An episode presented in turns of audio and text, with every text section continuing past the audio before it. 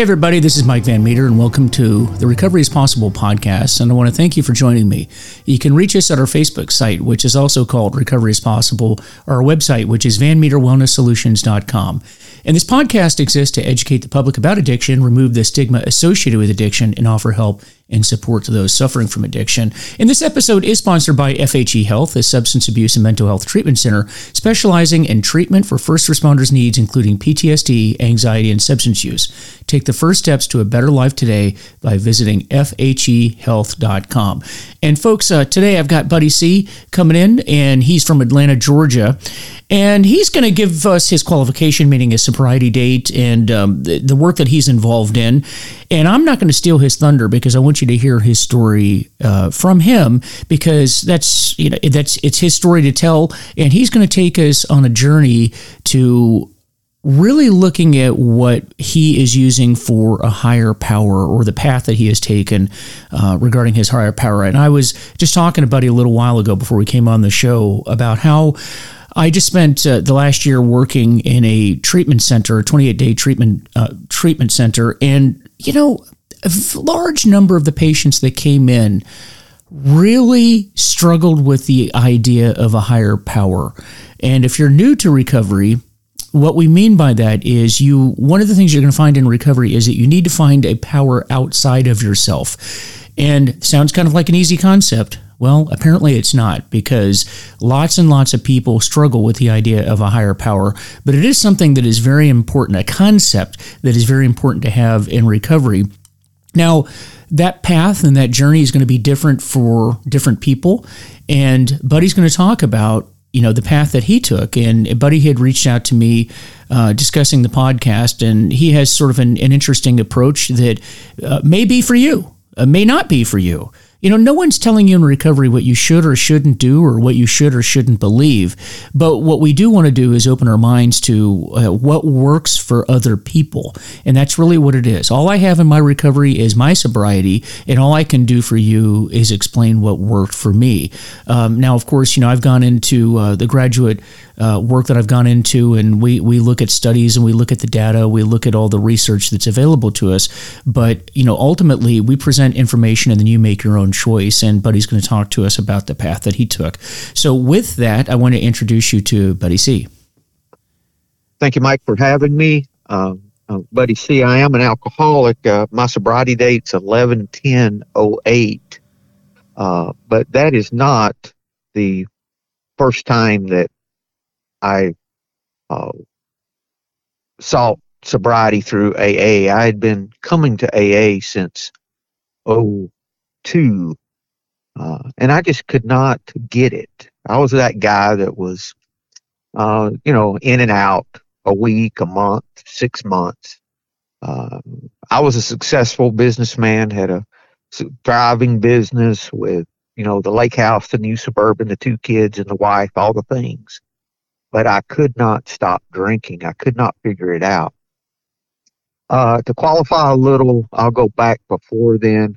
Uh, I was uh, I started drinking heavy actually in my late twenties, early thirties, uh, as a way to um, handle stress from business and how to uh, how to relieve that. And it just you know, we, we say we have a drink, the drink has a drink, and the drink has you. Well, the drink had me very quickly.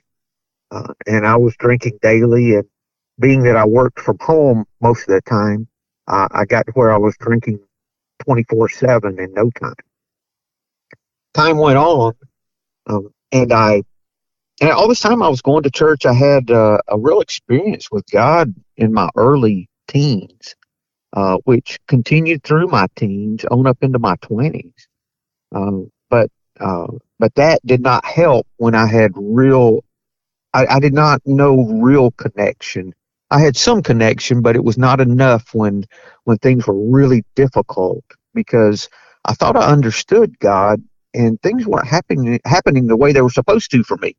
You know, it was supposed to be uh, an easy ride because I was checking off all the boxes, but it was not an easy ride. So uh, I was questioning those things all that time. And then when I got into recovery, oh, in that gap there, after I started drinking heavy, I started putting on weight. So I went on the Atkins diet, which is the only diet I could figure out that I could still drink my 90 proof Smirnoff and lose weight on the diet. So, uh, so that's the diet. I switched my mixer from uh, uh, from orange juice or grapefruit juice to Crystal Light lemonade. Okay, so I cut out all sugar other than my vodka. Could not cut my vodka out. Did not plan on doing that. And then uh, one day I woke up and I had a bad stomach pain and I had pancreatitis. Lost 90% of my pancreas. Was on a ventilator. Uh, told my wife I had a 50-50 chance of living to go pick out my pallbearers. Uh, and I survived. I was in the hospital for oh, a number of weeks, lost 60 pounds in the process. So I was down to 133 pounds. Uh, and I came out and within, oh, a couple of months, I was drinking again. I just could not stop. And like I said, I eventually ended up in AA, um, and I still could not stop. And what happened was I had to really come to the point of suicide, quite honestly. Uh, and I, uh, I finally got to a point where I said, okay, either this works or it doesn't. Uh, God, either this is or it isn't. Uh, if this doesn't work, I'm out of here. And the craving left immediately. And I was like, is this all it took? Basically, I needed all of that time to learn how to surrender. So I saw myself surrender, but yet I did not know really how it happened other than I just let go and quit trying. And, but that wasn't enough for me. I had to really start looking at, uh, you know, what am I lacking spiritually? And I realized that all of my teaching I'd had to that point in uh, Christianity was lacking something. And I did not know what that was because when I came in, like I said, there were folks that uh, were getting recovery that did not qualify for recovery. Uh, they God should not have been doing anything for them because they could not check off the proper boxes. Uh, and so I had to be very open minded and come at uh, recovery from uh, a position of not knowing. So I started looking at different philosophies uh, to see if it would help me with this. I looked at uh, all the Gnostic readings, all of the, I read the Nag Hammadi through. Uh, I read, started looking at other books and other teachings. I started looking at Buddhism and looking at, uh, uh, I knew of Taoism, but I didn't know much about it. And I came across a painting it's called the Vinegar Tasters, and it's a metaphorical meeting between uh, Confucius, Lao Tzu, who is the contributed with the writing the Tao Te Ching, which is the basic text, Taoist text, uh, and Buddha. And the three had a had a meeting where at that time they did a lot of uh, vinegar tasting. They had vinegar tastings where people would get together and taste and give their opinion on because they use vinegar a lot for a lot of medicinal reasons and and in a lot of things. So uh, they had a vinegar tasting. Uh, Confucius tasted the vinegar, and the Confucius teachings are a lot like Proverbs uh, in the Bible. Um, so you know he tasted it, and he his response was, "Why should you know anyone want to taste this? It tastes bad." Uh, Buddha tasted the vinegar and he said, you know, we, we suffer because of our attachment to wanting things to taste good, blah, blah, blah. Uh, Lao Tzu tasted the vinegar and he smiled. and He said, it's vinegar. It's how it's supposed to taste. Uh, why are y'all upset about everything? You know? And I thought, that's it. That's acceptance. So when I saw that, I said, hmm, I need to start looking at different Taoist texts. If they're showing acceptance, maybe that's something that will help me because acceptance in recovery is so huge. Uh, and we have a lot of acceptance teaching, and we use those uh, the acceptance uh, story with uh, the pages 417 through 420. We just wear out uh, in in meetings all the time. So uh, I said, hmm, let me look at this a little closer. so I started reading the Tao Te Ching, which is 81 verses it's the basic Taoist text. Now, I still have Christian beliefs. Uh, all of this just added to my idea of what uh, what God is, is God being love. It just added to my ability to accept my day and my moment for what it is. So I started reading these um, and liked them. They resonated with me. I really, you know, I said, hmm, that really makes sense to me. So we started having a, an online recovery meeting in a recovery group I was involved, uh, studying these texts. And we would take one verse a week, and that would be our topic for the week. And we'd read through and look at it and talk about it. Uh, as time went on, we did that for several years. Then the pandemic came along. Uh, and I thought, hmm, I wonder if I could take these 81 verses that we've studied over and over uh, and just write not a not a translation but an interpretation of what they would mean to me in my recovery. So I sat down, and started writing, and and went through all 81 of the verses, and uh, that's how we got here. I I published the book last August. Uh, I do offer a free PDF to anyone who would like a copy of the PDF. They can go to buddyc.org uh, they can also get a sample of the different verses there. I have several of the verses on the on the homepage. And there's also on the homepage there's uh, there's a couple of, of menus there you might want to look at. There's a resources has a lot of recovery resources, and then there's a daily devotion they may want to sign up for. And I take one uh, Taoist quote and I put a thought with it and an affirmation. So uh, that's how we got here, Mike. Any questions? No, and you know, surrender really is the the important thing to all of this. And one of the and buddy, and I'll just get your thoughts on this. One of the weird things about addiction and it's not just alcohol or drugs. It, it, could be any addiction is this idea of surrender. And when you're people you're a person like myself where if if you know my background you know my professional background i was trained at a very early age to not give in to anything that whatever the obstacle is you can overcome the obstacle. There are no limits to what you can do. This idea that you can overcome any difficulty in my line of work, that's a great thing to have. In fact, it's a, it's a necessary thing to have.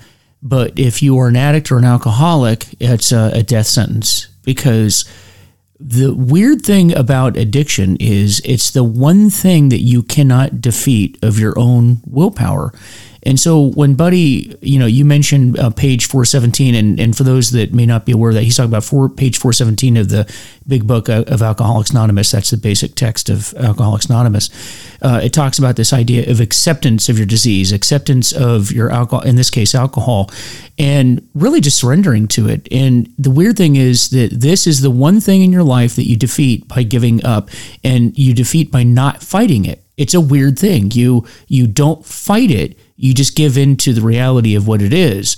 And by doing that, you uh, overcome it. It's a weird concept, but it sounds like that's what you were struggling with because I know that's what I was struggling with and, and all the patients I work with. That's it. It's what can I do to defeat this? What can I do to control this? In fact, I just had a, a young man reach out to me before I came on the air saying, Hey, I'm drinking too much. What can I do to slow this down and regulate it? That was the question this person said to me. And, you know, I hear you giggling because it's true. Yeah, yeah. It's there, this, you know, first of all, let's put it this way. If you've gotten to the point in your life, and, and if you're listening to this podcast, I want you to think about this. If you've gotten to the point to where you're having a discussion about how alcohol is a problem and that it needs to be regulated because it's a problem, well, then by definition, it's a problem.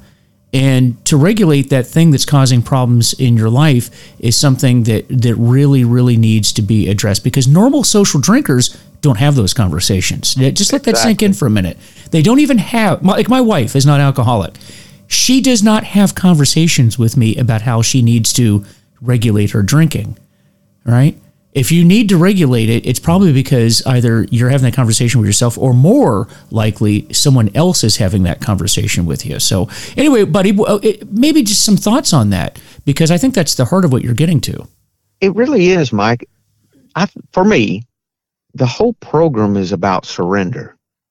Uh, and what, what I heard in, in Taoist philosophy was things like can you and everything this was written 2500 years ago so all the analogies are nature and water related so can you allow the mud to settle in a turbid water can you allow the mud to settle so the right answers appear by themselves I'm like, ah, yeah, that's it. The whole idea for me in recovery is to step out of the way and allow it to happen. How do I step out of the way? How do I stop fighting anything and anyone? And if you want to know the ideas of Taoist philosophy in the big book, if you're if you're in recovery and you use the big book of Alcoholics Anonymous, it's pages 85, 86, 87. Those are the pages that show that idea of ceasing to fight anything and anyone, even alcohol. It just comes that that whole idea is is Taoist in that we we have it's called Wu Wei. It's effortless effort, and it's not that there's no effort. It's what are you putting your effort in? And for me, when I came into recovery, and as I as I continued, I realized that uh, well, well, like working with others says, there's nothing that works. Uh, uh, I'm going to butcher the quote, but it says there's basically there's nothing that when you need to drink, when you have a craving, there's nothing that works like uh, as well as working intensive work with another alcoholic. It works when other activities fail. So the idea is not that you wait until you think you have it figured out to help someone. It's that uh, you start helping the moment you come into recovery. Now, of course, you know if you're going out on talking to someone who's drinking that kind of thing, you know you you would have someone with you you you have some guidelines there but you come in and start helping immediately. If it's no more than welcoming people or sharing in a meeting uh, when there's a new guy that you, you have a month and he just came in he wants to hear from the guy that has a month. He doesn't want to hear from the guy that's got 10 years or 20 years or 30 years because that's unattainable to him. But a month yes. So what we get i get recovery by helping someone else. So I had to take the focus off of myself and put my focus on who could I help. So if I prayed, it would not be God help me, it'd be God who can I help. And then as I do that and get the focus off of me, I find myself taken care of. Uh, and my effort is placed in helping others, not in helping myself. And that's the dichotomy and the paradox that I really find in recovery. And what the steps do for me uh, the the steps get me out of the way. Uh, when I do my fourth and fifth step, uh, I'm acknowledging my fears and I'm learning how to surrender those fears that keep me bound so that I can't get out of my way. And then when I go on to my eighth and ninth steps, I'm doing the same thing with, with the people around me. I'm better, I'm mending those relationships. So it doesn't have to be about me. So I can look at people through a through a filter of love and virtue instead of uh, just uh, being afraid of everything and everyone. Uh, and that's that's the approach for me, and it is all about surrender. Uh, the whole program for me, surrender. Yeah, I, I, think that's that was true of me as well because something that you and I both share in our story is that recovery did not come easy. Um, it took a long, long time you know, for me to get into recovery, and it, and it did with you as well, and that's not uncommon. Um, you know, I really think that you know, for me, I had to be one of those people that had to be driven to the bottom. You know, my what was a bottom for me? A, a, bottom for me and a bottom for you may be different bottoms, but it was a bottom for me. And in our last episode of Recovery is Possible, we had a lady come on and talked about high bottom, meaning you know you don't have to wait until you get to your bottom. You you can nip this in the bud, and if you can do that, that's fantastic. And that's I would recommend that if you can. You know, you yes. don't have you don't have to suffer you know years and years of destruction in your life before you get well. But for many of us, that's exactly what happened. Um, and many of the patients that, that I work with now, that's exactly what happens. Is this is something that must be driven to them to the very end, and and it's the the surrender. So if you have someone like this individual that just reached out to me and said, "Hey, I think I'm drinking too much. What can I do to regulate that?" And that's very common. You know, at the end of the day, most uh, again, I'm talking alcohol here, but the same can apply to drugs or other issues. Is the reality is we don't really want to get rid of alcohol. We just want to control alcohol and go back to the way that it was when we first started because addiction is a progressive and deadly disease. Progressive disease. It get, gets worse over a period of time. And what happens is we as alcoholics think, well, I want to go back to when it was fun. I want to go back to when I could regulate it, when I could, you know, turn it on, turn it off when I wanted to. I want those days back. The the idea of not drinking seems to not be an option for a lot of people in their mind. And, and again, I'm not being critical because that was me too, but I want to get your take on that, buddy, and maybe kind of address that a little bit. This idea that the person wants to regulate rather than eliminate uh, their use. When I came into recovery, that's exactly what I wanted, and it I misread the steps. I thought the first step said that um, I was uh, powerless over alcohol, that my drinking was unmanageable. I just read it that way. You know, I just, and it was years before I said, whoa, wait a minute. That doesn't say I, it says we, and then it says my life was unmanageable. Like, wait a minute.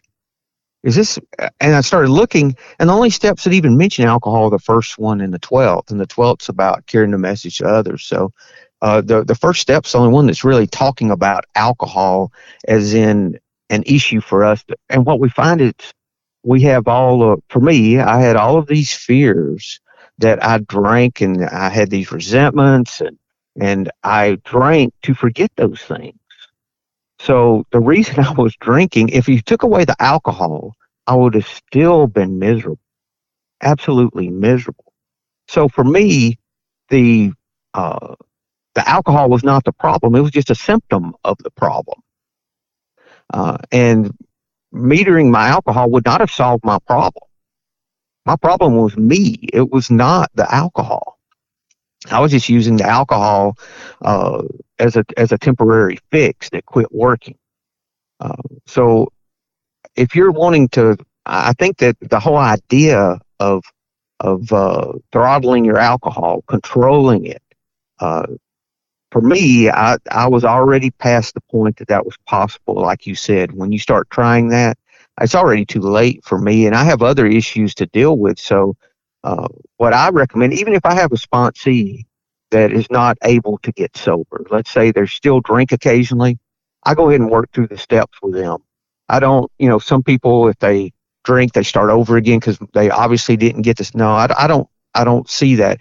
I think that is, and what I, the success I've had with working with sponsees is that we don't worry about the drinking. We just start working the steps. And what we find is as we work the steps, if they're sincerely worked, the need to drink goes away.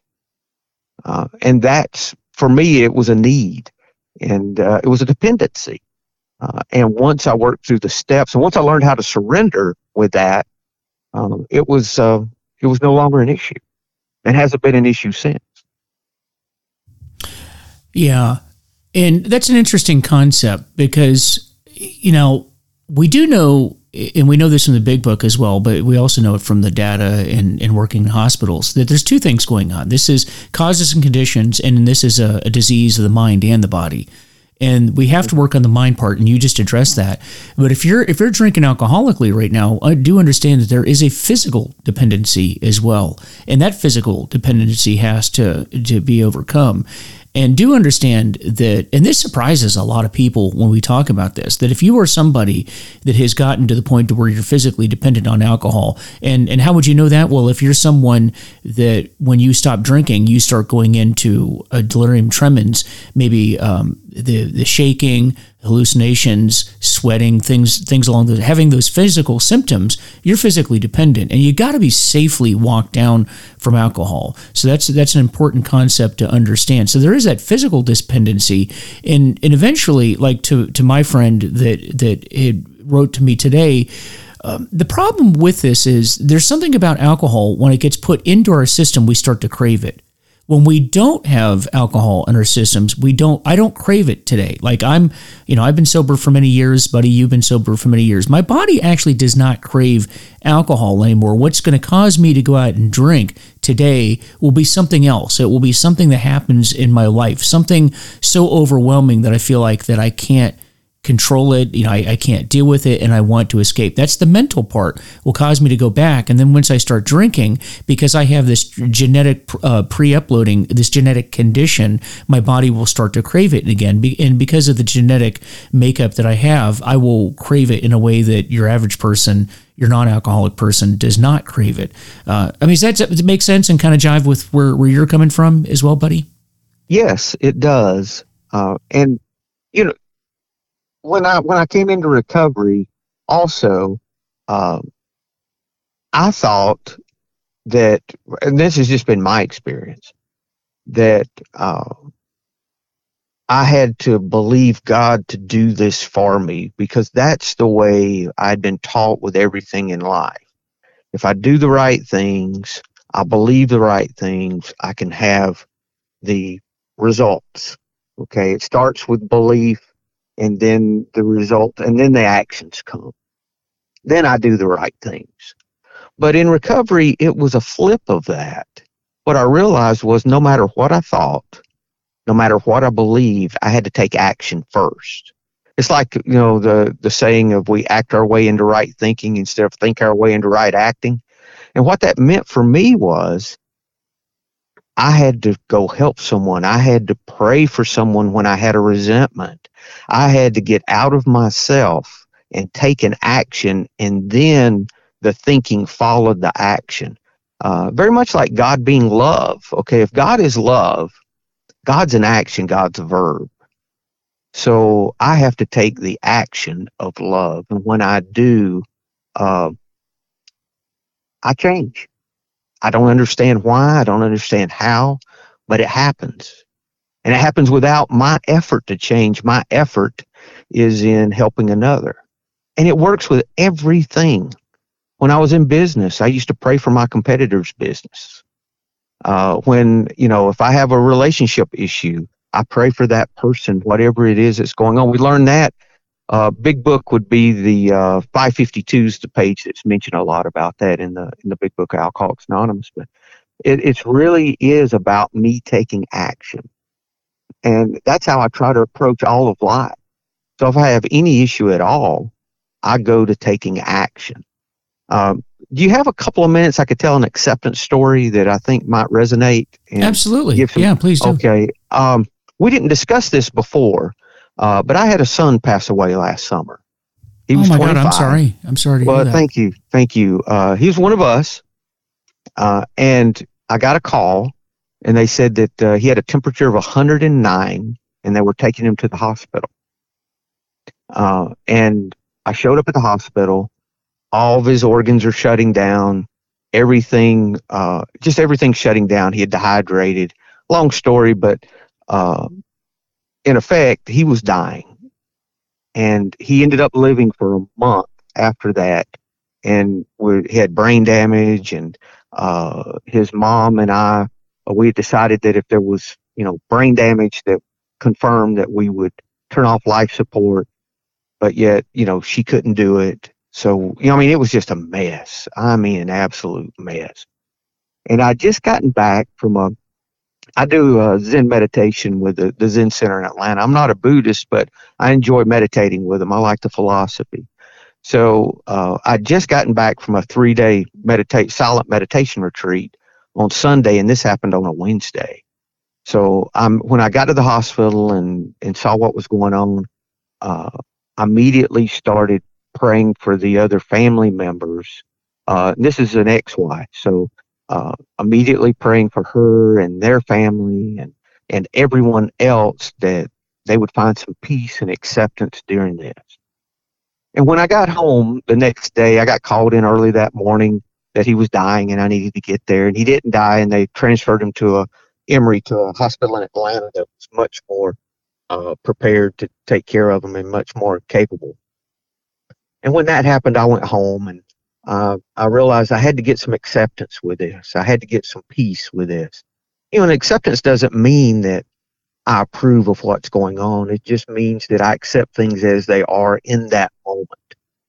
Uh, because I can't uh, look to change things like we say in the Serenity Prayer uh, until I can see things more clearly as they are. Because if I'm not seeing them clearly, how can I change something? I can't. So I sat and meditated and sat with this for, it took a couple of hours actually. And I sat with, and I used two mantras with this. Uh, and neither one of these I learned in AA, which is surprising. I learned them both from my Zen friends. Uh, one was uh, a story of Sono. She was a uh, Buddhist nun uh, back years and years ago and very well known. And a man came to her and said, Listen, I have a problem with anger. What can I do about it? She said, Every time anything happens, good or bad, say, Thank you for everything. I have no complaint whatsoever. So he did this for a year. Then he came back and he said, Listen, I haven't, nothing's changed. Everybody still makes me angry. And she said, she looked at him and said, Thank you for everything. I have no complaint whatsoever. And then he realized it was about changing him, not the people around. So I use that mantra thank you for everything. I have no complaint whatsoever.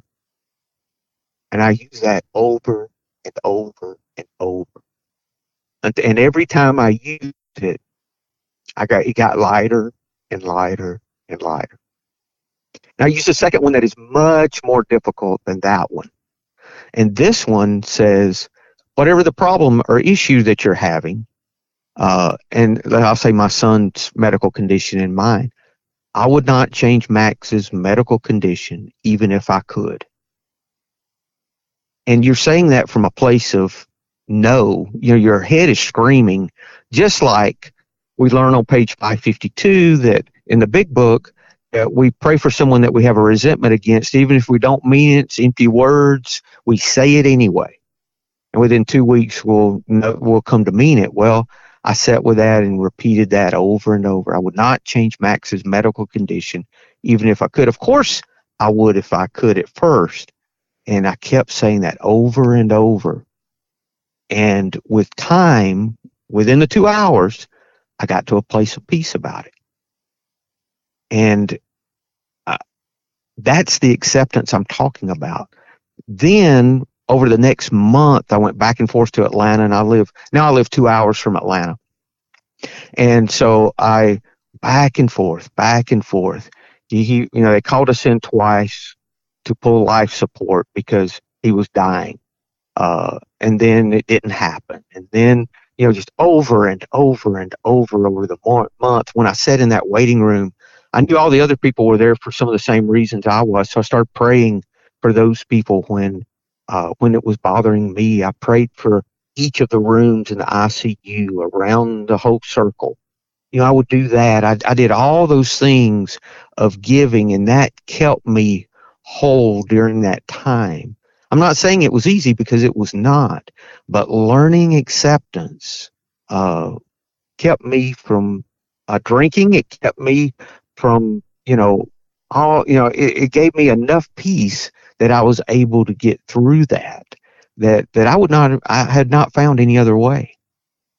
So that's the results of this program and learning acceptance in my life.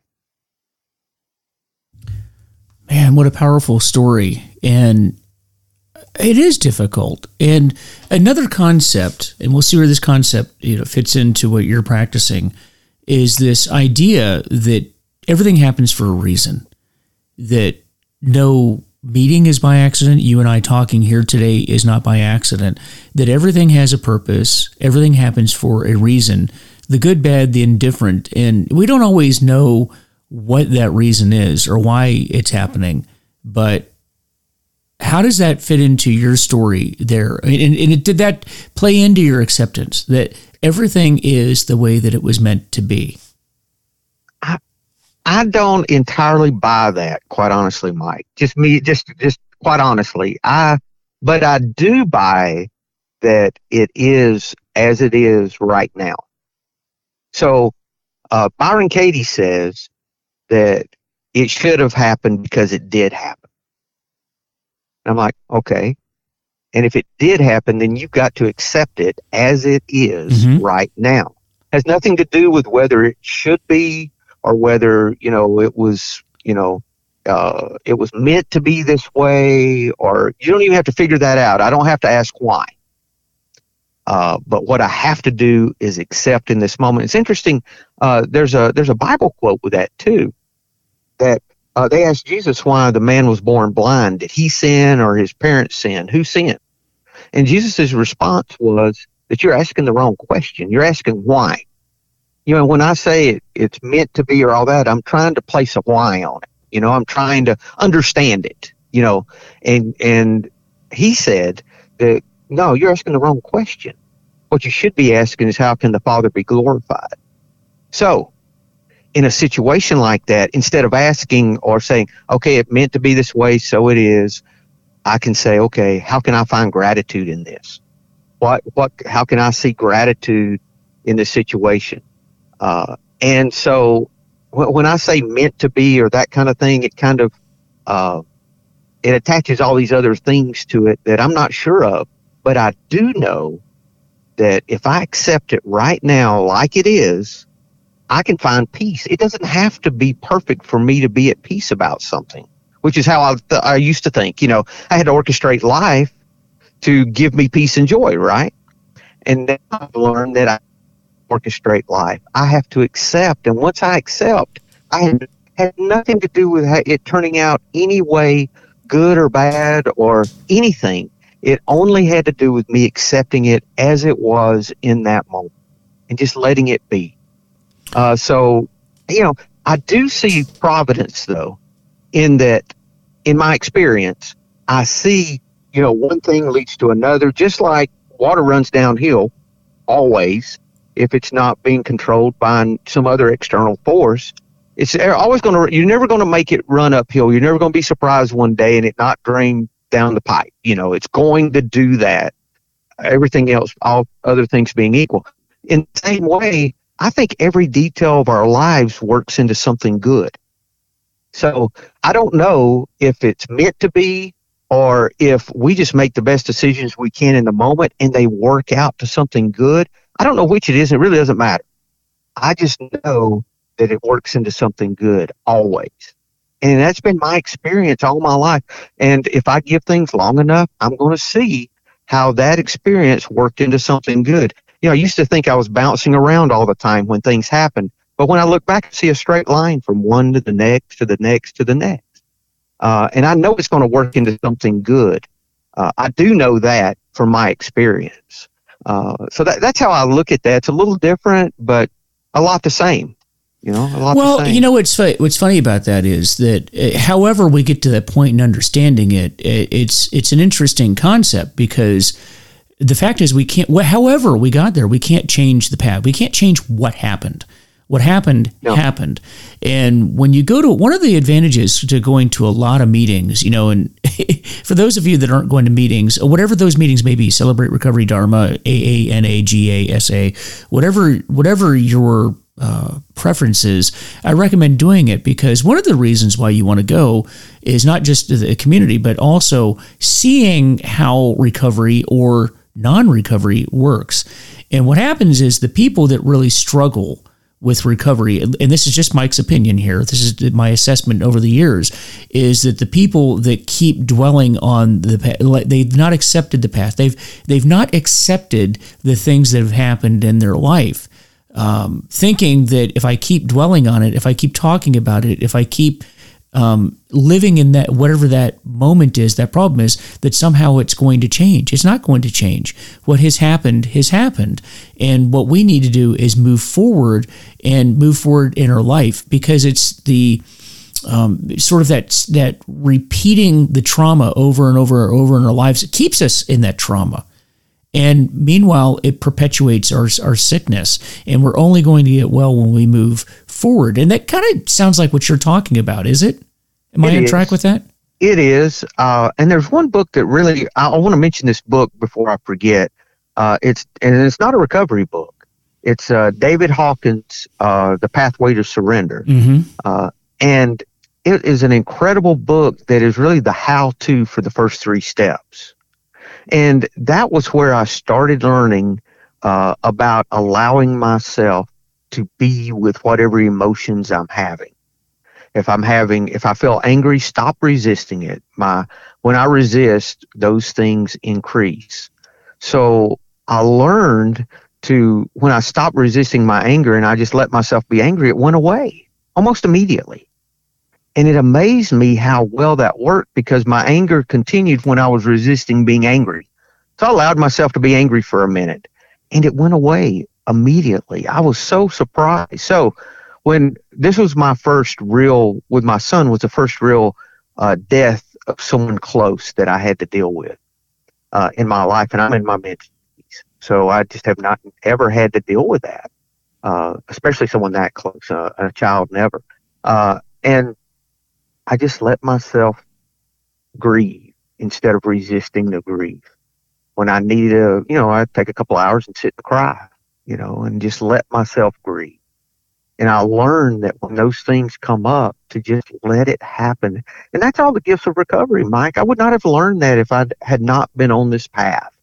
And anyone that's having difficulty with the first three steps, I would really suggest Hawkins' book, uh, The Pathway to Surrender. So, uh, uh, it is an incredible book. And actually, I have I have links for that book and some other books that we use at buddyc.org if somebody has difficulty finding them. Yeah. But uh, but that's an incredible book. It's I go through it with sponsees. Actually, we read it. That's one of the books we read after we finish the steps and the traditions is uh, one of the first books is Hawkins' book. Is one of the, he's got several books, but the one, The Pathway to Surrender, is the one that we read. It's, it's his experience learning surrender.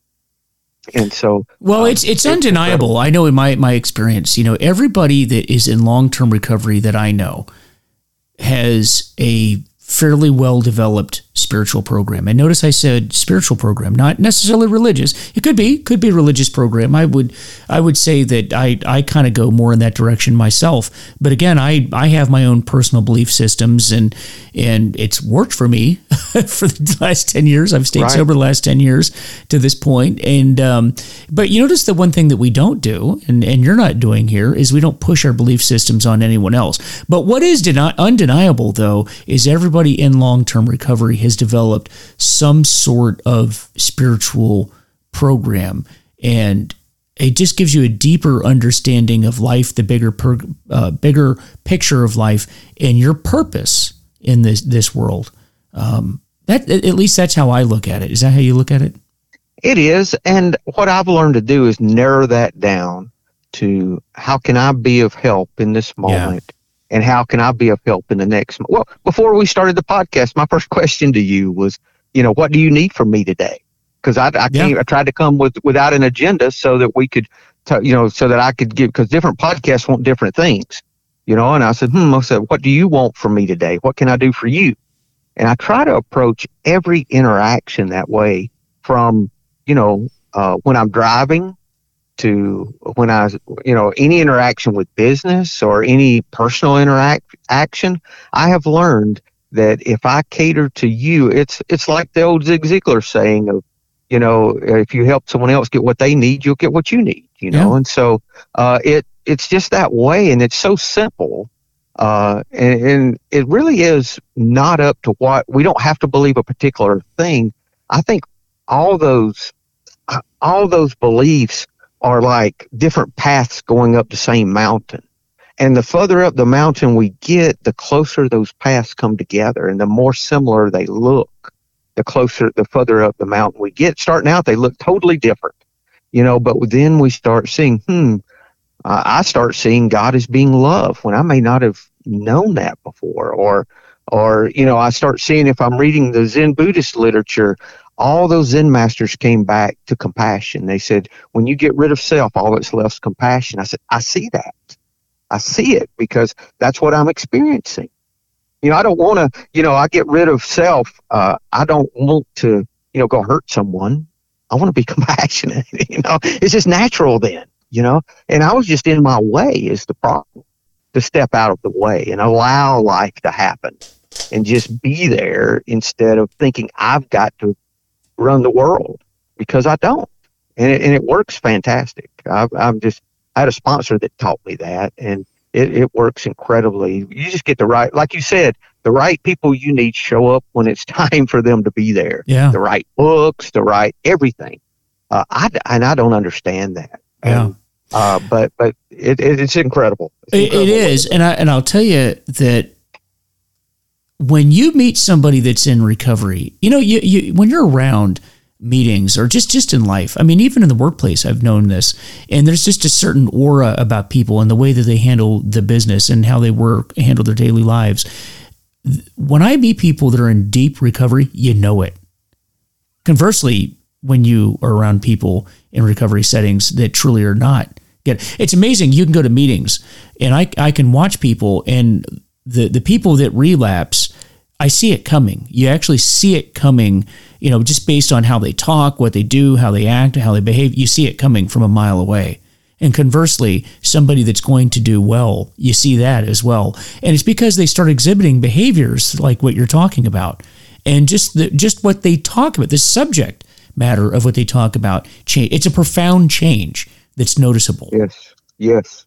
I agree. 100%. Now, and I'm pointing at myself first. I mean, until I had that profound change in my basic thinking about this world and my role in it, I that's when when I had that that seismic shift of thought. That's when things started happening for me in a positive way.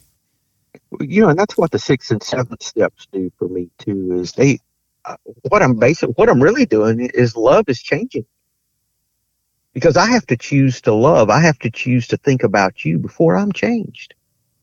Uh, and I think that's exhibited in all in most of the tools that we use in, with our uh, with all of our four step inventory.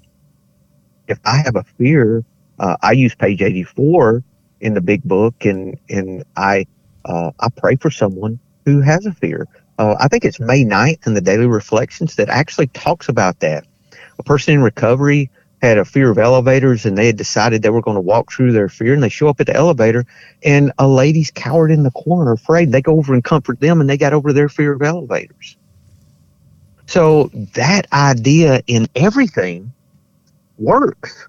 It's worked for me incredibly. And then i change when i choose when i choose to help you then that gets love in a place in my life and i sit aside stand aside enough to where I can start changing myself. It wow. works every time, you know, uh, every time. It does. It does. And so when people ask, is addiction a choice or is it a disease? Well, it's a little bit of both. And the, the disease part we have no control over. Just like I, if I get cancer, I don't have control over that. If I have diabetes, if I have uh, a number of ailments, allergies, things like that, I don't have any control over that. But what we do have control over is what we do about it and making that choice. Like mm-hmm. you said, I can I can choose to stay in my sickness or I can choose to get well.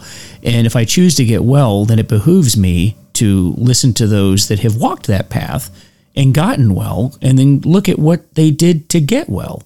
That's the choice exactly. part. Yeah, I had a sponsee that did not uh, could not get so he just kept drinking. And uh, I said, I want you to call me when you're on your way home and let's let's talk. And he was sincere. He just couldn't get it, so to speak. You know, he couldn't, he, he just, he just did not know how to stop. And I asked him, I said, what speaks to you spiritually? I said, I think it's meetings, correct? He says, meetings meeting every day, drinking or not. I want you in a meeting. I said, I don't care if you have to take Uber. I don't care what you do. I want you texting me at night with what meeting you went to that day if I don't get a text from you, I'll assume you don't want me to be your sponsor anymore. I mean, it was down to that, you know, where I had to just kind of threaten him almost and said, well, I really, I did. I, I told him, I said, you know, if you want me to be your sponsor, you're going to have to take the action that I suggest. And I want you in a meeting every day. He said, okay, I will. Drinking or not? I said, drinking or not, be in a meeting. So he started doing that within two weeks. He stayed sober and been sober ever since. And that was several mm. years ago. Uh, but if we can look at what speaks to us spiritually, because that's the change. It's not willpower or trying harder. It's what are we putting our effort toward? You know, are we putting our effort toward willpower or are we putting our effort toward getting out of the way so it can be done for us?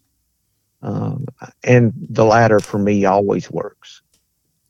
Yeah, it's it's this is not osmosis, and I, and I heard that. I know my no. sponsor said that early on. You know, it's not like you uh, go to go to bed at night and put the big book underneath your pillow and magically information. It'd be nice if it worked that way, wouldn't it? It'd be nice if I just uh, let me put my hand on it and I'll absorb the information. No, you have to work. Actually, recovery is a lot of work. It's a hell of a lot of work.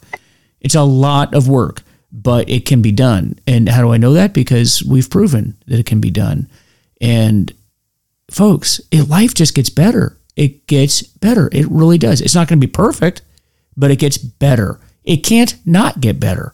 You know, it's just like I, I love the analogy you said. water goes downhill. It does. If you walk outside today and water's flowing uphill, you better. I think uh, you know the rapture's coming. You better. you better get ready for any end times. Um, yes, you know, but yes. the thing is that that recovery is that. I've never met anyone that said to me, "Hey, Mike, you know what? So I've been doing this recovery business, and guess what? The days the day I got sober, my life has gotten crappier." I've not met that yes. person. I've not no, met neither. that person. No. No, not at all. No. And um, um, you know, I, the the funny thing is, is that if I could go back and drink uh, quote unquote responsibly today, I wouldn't do it because I, I, don't know about you, buddy, but I don't I don't have time. I don't have time for it. Uh, at, at a minimum. Uh, when I was drinking, it took time away. You know, drinking itself, and then rec- I was never productive in the morning. You know, n- now I'm I'm hitting the road running from the minute I get up until the minute I go to bed. I mean, literally from the minute I get up until the minute I go to bed, and I don't have time. I don't have time for it. That's the reason they call uh, alcohol spirits is because it's a substitute. Yeah, I've thought about that. Actually, that, I've I've talked about that before on this on this podcast. As a matter of fact, hmm. it's interesting that we call alcohol spirits spirit a spirit is a thing it's an it, it's an entity it's like a living entity and in fact when when people get into early sobriety you often hear people say i was married to the bottle i uh, my, my wife used to say the bottle is your bride i'm not your bride the bottle is your bride mm-hmm. but we're, again we're mm-hmm. talking about like a living thing it's interesting that we don't refer to it as being inanimate we talk about it being animate it's weird because we don't do that with anything else yeah and it, and it was it was so important it was the most important thing in my life. I made sure I had alcohol, regardless mm-hmm. of what else I had. I had alcohol. Uh, if anyone wants to look at verses of the book, they can go to buddyc.org, and there's several verses there on the front page that they can read. There's there's lots of good stuff there. If um, I'll just read a couple real quick if I can, mm-hmm. and then we'll we can close. Mm-hmm. Um, let's see. Here's verse 14 um, uh, the way of sobriety. Try to look and it cannot be seen. Try to hear and it cannot be heard. Try to grasp and it cannot be understood. These three blend together as one and are beyond comprehension. The aspects of sobriety that are revealed are not dazzling. The aspects of sobriety that are hidden are not obscure. Sobriety has no agenda other than to show you how to return to your original surrendered nature. The way of sobriety weaves through all of life.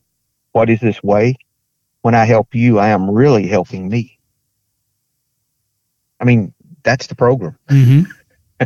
you know, and what I did was that was verse 14. So if anyone who's read the Tao Te Ching, they could take verse 14 from a number of translations and say, oh, I see what he's talking about there. Because that's that's where I, I just took it and put that through a lens of recovery. So uh, another good one that I really like is verse 50. Um, Dying to Live is the title I put on this. All who have drawn a breath abide in one of these categories. About a third live cautious, uneventful lives. About a thir- third are self destructive, reckless, and overindulgent. About a third start out living a full life then unknowingly are overtaken by fear. A small fraction find a way of living that frees them from the fear of death. How is this possible?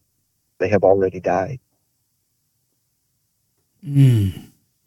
Yeah, that know, is powerful stuff. Yeah, I've got I got three different meetings that are using this for text for their meeting, which is incredible. I never would have thought that. They contacted me, one in Missouri, that was starting, and there's one in India that's using it. And then I had a podcast that was using it. Uh, and they've moved on to other texts now. That was uh, Mark with Recovered Cast. Uh, he used it for several months for text.